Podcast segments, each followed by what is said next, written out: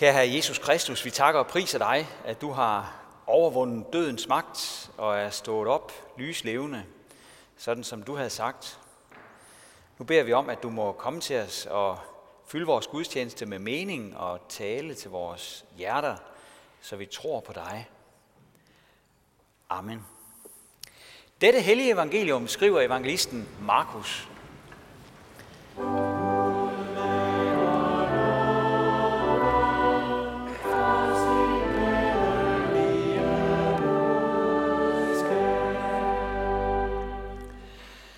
Da sabbaten var forbi, købte Maria Magdalene og Maria, Jakobs mor og Salome vellugtende salver for at gå ud og salve ham.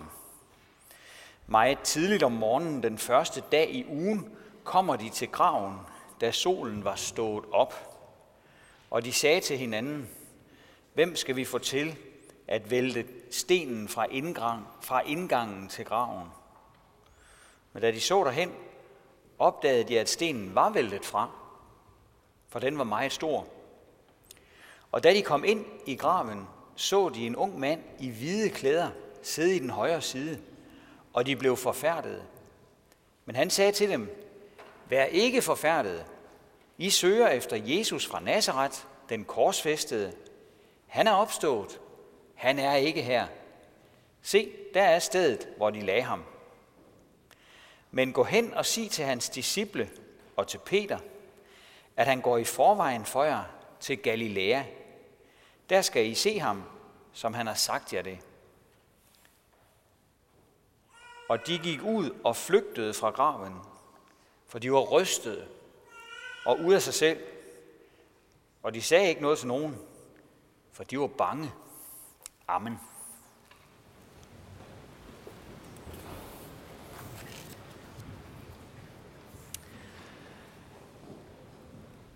Hvad har alt det der med opstandelsen at gøre med os? Det var jo godt for Jesus, at han opstod fra de døde. Men hvad har det at gøre med os? Det er jo ikke givet, at man kan se nogen sammenhæng her. De første, der kom til den tomme grav, de løb deres vej. De sagde ikke noget til nogen, for de var bange, stod der. Det hele gav ligesom ikke nogen mening for dem. Og på påskedag 2023 kan der også være mange grunde til, at vi er bange eller bekymrede. Der raser en krig i Europa. Ukraine er blevet ramt af død og ødelæggelse og brutalitet. Russerne truer med at bruge atomvåben. Hvad vil der så ske? Kan det gå hen og blive slutningen på det Europa, som vi kender og holder af? Nede i Spanien, der lider man under en tørke. Det er den værste tørke i 1200 år. Klimaet har forandret sig. Vanddepoterne bliver ikke fyldt op længere. Det er også galt med vejrforholdene i mange andre lande. Måske det også går helt galt her en dag. Eller hvad med verdensøkonomien? Den er under pres. Først var der to år med en pandemi. Nu har en galopperende inflation så taget over. Og økonomerne aner ikke, hvordan det hele det vil ende. Og sådan kunne vi blive ved. Hver dag bliver vi mindet om lidelser, modgang, krig, ustabilitet. Hvad har opstandelsen at sige over for alle menneskehedens konkrete problemer? Nu skal jeg fortælle dig noget. Jeg skal fortælle dig noget meget vigtigt. Faktisk det allervigtigste, som jeg overhovedet ved. Og det er, at opstandelsen har alt at gøre med vores problemer og hverdag. Opstandelsen sender nemlig en trykbølge af håb ud i verden på tværs af alle problemer og al modgang. Fordi opstandelsen er sket, så er der håb med Jesu opstandelse har Gud nemlig plantet et håb her i verden. Et håb, som lever i bedste velgående, og som vi simpelthen kan leve på, hvis vi tager det til os. Vi hørte det faktisk øh, lige før, da lille Ellie og lille Frida blev døbt Her læste vi et vers fra Peters første brev. Den passage er altid med, når der bliver øh, døbt et barn, fordi den er en del af vores dåbsritual. Og den lyder sådan her.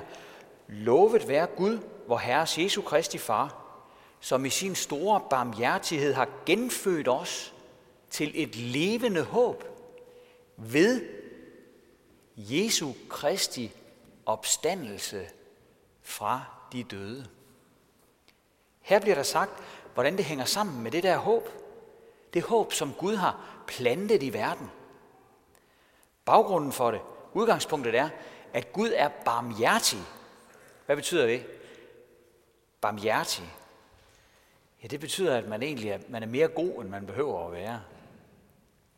Altså ikke bare sådan rimelig god, men, men urimelig god. Meget, meget god og nådig. Hvis, hvis nu et brød koster 20 kroner, og så man giver 20 kroner for det, så er det ikke barmhjertighed, så er det bare sådan, det er. Hvis et brød koster 20 kroner, og man giver 100 kroner for det, jamen så er det barmhjertighed. Så har vi givet mere, end vi egentlig behøvede at give. Gud han har også givet meget mere, end han behøvede. Da vi blev døbt, der genfødte han os, hørte vi.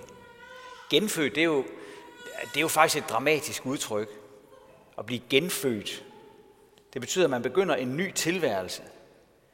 At der, at der ligesom er noget, der er noget gammelt, som er forbi, og så er der noget nyt, øh, der bliver til. Livet bliver fornyet. Man kommer til at leve øh, under nogle helt øh, nye vilkår. Man bliver født igen øh, åndeligt. Og de der nye vilkår, som kommer til at gælde for en, det er først og fremmest håbet. Håbet. Det blomstrende, levende håb, som Gud har plantet her i verden. Og det er blevet plantet ved Jesu Kristi opstandelse fra de døde, stod der. Det var altså, da Jesus besejrede døden og stod op i sin grav, at håbet for alvor blev landsat her på jorden, midt i blandt os. Han døde og opstod til nyt liv, og noget af det samme sker med en kristen, når han eller hun bliver døbt. Sammen med Jesus, der får vi en ny begyndelse. Vi får et nyt liv forærende af Gud. I dag på påskedag, der kan vi jo godt undre os over, øh, hvordan det kan lade sig gøre. Opstandelsen, den er jo noget historisk. Den er jo noget sådan fra, fra gamle dage.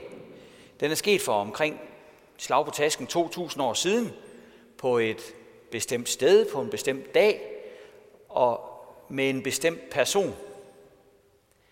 Hvordan kan opstandelsen så øh, betyde noget for os i dag? Det hænger sammen med, med dåbens mysterium. Når vi bliver døbt, så får vi lov til at vokse sammen med Jesus. Sådan forklarer Bibelen det. Vi lever tæt forbundet med Jesus. Og det betyder så meget, at det kaldes et helt nyt liv. Det betyder, at så kommer hans død til at tælle som vores død. Hans betaling på korset kommer til at tælle som vores betaling af vores gæld. Og vores straf, den er udstået af ham, og det gælder også for os. Vi har sådan set været i helvede og tilbage igen. Det, det er overstået. Vi har heller ikke nogen øh, dom hængende over hovedet på os.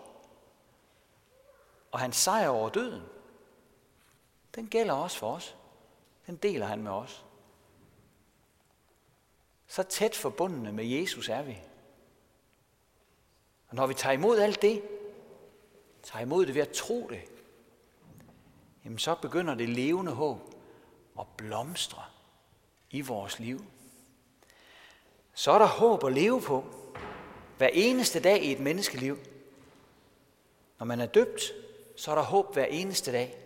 Uanset hvad man måtte komme ud for. Og det bliver vi mindet om hver eneste gang, der er dåb, fordi det her vers bliver læst. Så er der også en anden anledning, hvor de samme ord om det her levende ord, eller levende håb, bliver læst. Og det er, når der er begravelse eller bisættelse. Altså hvor den, det drejer sig om, ikke bliver øh, båret hen til døbefonden, men bliver båret hen til graven i en kiste. Her lyder ordene om håbet igen. Lovet være Gud, og Herres Jesu Kristi Far, som i sin store barmhjertighed har genfødt os til et levende håb ved Jesu Kristi opstandelse fra de døde. Så de her ord, de følger altså en kristen fra vugge til grav. På den måde, der udgør håbet, det levende håb, en ramme omkring en kristens liv. En helt særlig ramme, som Gud tilbyder os at leve vores liv indenfor. En ramme af håb. Øh, nu på skærmen i dag, der er der ikke noget inden i rammen. Men hvis du tror på Jesus, der opstod i påskemorgen, så kan du sætte dig selv og dit liv ind. Vi kan også sætte øh, Fridas altså og Elis liv ind i rammen, der er så fuld af håb. Det blomstrende håb. For Gud har indrammet sine børns tilværelse med levende håb. Og der er ikke bare håb nok til, at vi kan leve på det. Der er sandelig også rigeligt med håb til, at vi kan dø på det. Det er det, som påskemorgen har med os og vores liv at gøre. Både i liv og død er vi rammet ind af Guds blomstrende håb, som vi fik i dåbsgave. Håbet bygger på det, der skete påskemorgen. Og hvad er perspektiverne så i det? Hvad er det, en kristen håber og venter på? Jamen altså, vi, vi håber på noget, der er så fint og så godt, at vi her i livet kun oplever det sådan i, i små glimt. Bitte små glimt. Vi håber på noget, som overgår alt her i denne verden. Verden skal fornyes. Vi håber på et evigt liv med Gud i den perfekte fornyede verden. En verden, der svømmer over af håb. Gud vil genskabe verden. Verden skal fornyes. Den skal opstå af sine ruiner. Gud vil gøre det. Så skal døden ikke være mere. Heller ikke sorg eller skrig eller pine skal være mere. For Gud vil gøre alting nyt. Der skal ikke være krig, der skal ikke være vold, der skal ikke være sygdom eller naturkatastrofer. Det skal være en verden, hvor der er nok til alle. Måske tænker du, at det lyder sådan lidt verdensfjernt, det her. Sådan en slags drømmeri. Men det var jo ikke drømmeri, at Jesus opstod. Det foregik på en almindelig dag, midt i blandt almindelige mennesker. Så almindelige, at de faktisk bare blev forskrækket og løb deres vej, da det skete. Sådan reagerer man ofte i virkelighedens verden, når der sker under, som man ikke kan forholde sig til. De her mennesker, som vi læste om i evangeliet, de er ikke eventyrfigurer. Det er ikke et eventyr. Kvinderne havde hørt en enge og det hele, men de løb deres vej. I dag er vi også mange, der løber vores vej, efter at vi har mødt Gud i dåben. Vi er rigtig mange, som blev døbt og genfødt til at leve et helt nyt liv, som havde den her tætte nærkontakt med Gud i vores dåb, men som så ligesom kom på afstand af det hen ad vejen. Kom på afstand af det håb, som vi havde fået i dåben. Vi fik den nye fødsel. Vi fik det levende håb som ramme omkring vores liv. Men enten hørte vi aldrig rigtig mere om det, eller også så kom der nogle andre ting i vejen, der kom til at fylde mere for os. Det kunne være penge, det kunne være sex, det kunne være øh, arbejde, det kunne være mange ting. Det er jo sådan en situation, der minder noget om den her tv-serie, der hedder Sporløs. Altså hvor øh, man møder nogle folk, der ikke længere ved, hvor de stammer fra. Når vi er døbt, så er vi Guds børn. Og ligesom i sporløs, så er der heldigvis nogen, der finder ud af det igen. Her er gudstjenesten meget vigtig. Gudstjenesten den øh, minder os om, hvem vi stammer fra.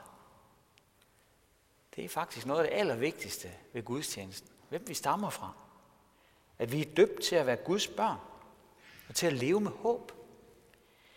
Levende håb midt i det besværlige liv, som Gud har givet os at leve. Og hvad betyder det så for en kristen at have et levende håb? Det er det sidste, som vi skal se på nu. Når man har det levende håb, som rammer omkring sit liv, så betyder det noget for, hvordan man selv ser på sit liv. Det betyder noget for proportionerne, kan man sige. Så er der nemlig noget, der betyder meget mere, end at jeg til enhver tid kan ligesom suge mest muligt lykke ud af dette her arme, korte liv. Det nye er, at jeg er genfødt til at leve sammen med Jesus i håb. For vores liv hviler i ham.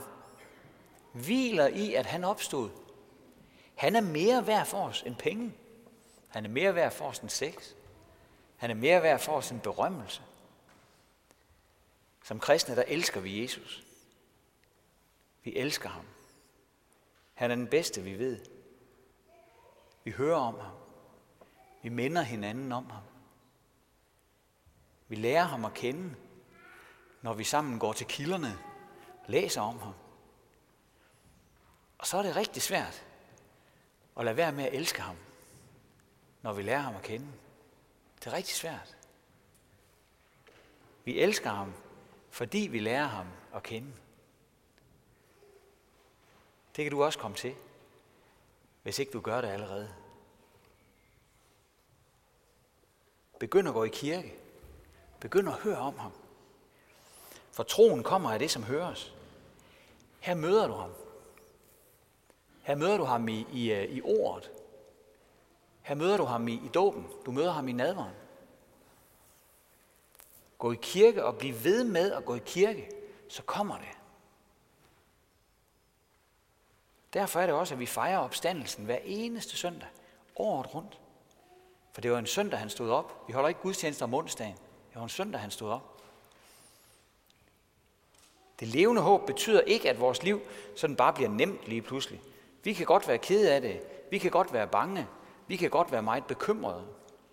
Krig og klima og økonomi og meget andet er også noget, som skræmmer kristne. Men det er med os, ligesom det var med apostlen Paulus, der sagde, vi er som bedrøvede og dog altid glade. Det siger Paulus i 2. Korintherbrev, kapitel 6. Vi er som bedrøvede og dog altid glade. Uanset hvad der sker, så lever vi nemlig med Guds levende håb som ramme omkring hele vores liv, også når det er svært. For Jesus er opstået. Det er det, som opstandelsen har med dig og mig og vores liv at gøre. På grund af Jesu opstandelse og Guds barmhjertighed, så presser håbet sig på hos os hvert et øjeblik. Ære være faderen og sønnen og helligånden, som det var i begyndelsen, så også nu og altid og i al evighed. Amen. Og lad os rejse os og med apostlen tilønske hinanden, hvor Herres Jesu Kristi nåde, Guds, vor Fars kærlighed og Helligåndens fællesskab være med os alle. Amen.